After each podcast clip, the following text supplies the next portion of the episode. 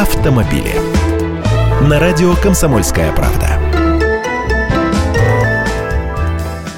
Здравствуйте! В середине мая появились автоновинки. АвтоВАЗ расширил количество комплектаций «Лады Весты». Версия «Комфорт» теперь включает и пакет мультимедиа, то есть аудиосистему с шестью динамиками, навигацию, рулевое колесо с клавишами управления. «Веста» в такой комплектации оснащается камерой заднего вида и круиз-контролем. Коробку можно выбрать, цена от 606 тысяч рублей. Ранее эта опция была доступна только для более дорогих версий седана. Honda Pilot третьего поколения доехала до России. Машина оснащается двигателем V6 объемом 3 литра и новой шестиступенчатой автоматической коробкой.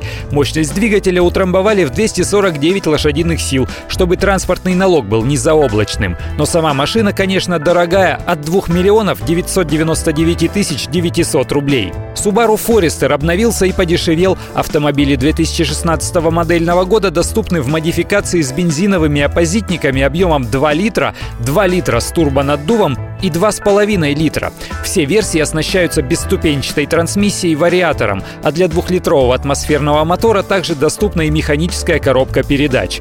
Кризис кризисом, а начальная стоимость автомобилей 2016 года стала ниже на 80 тысяч рублей и начинается теперь от 1 миллиона 719 тысяч рублей с учетом программы утилизации от миллиона 699 тысяч. Я Андрей Гречаник, автоэксперт «Комсомольской правды». Отвечаю на ваши вопросы в программе «Главное вовремя» каждое утро в 8.15 по московскому времени. Автомобили.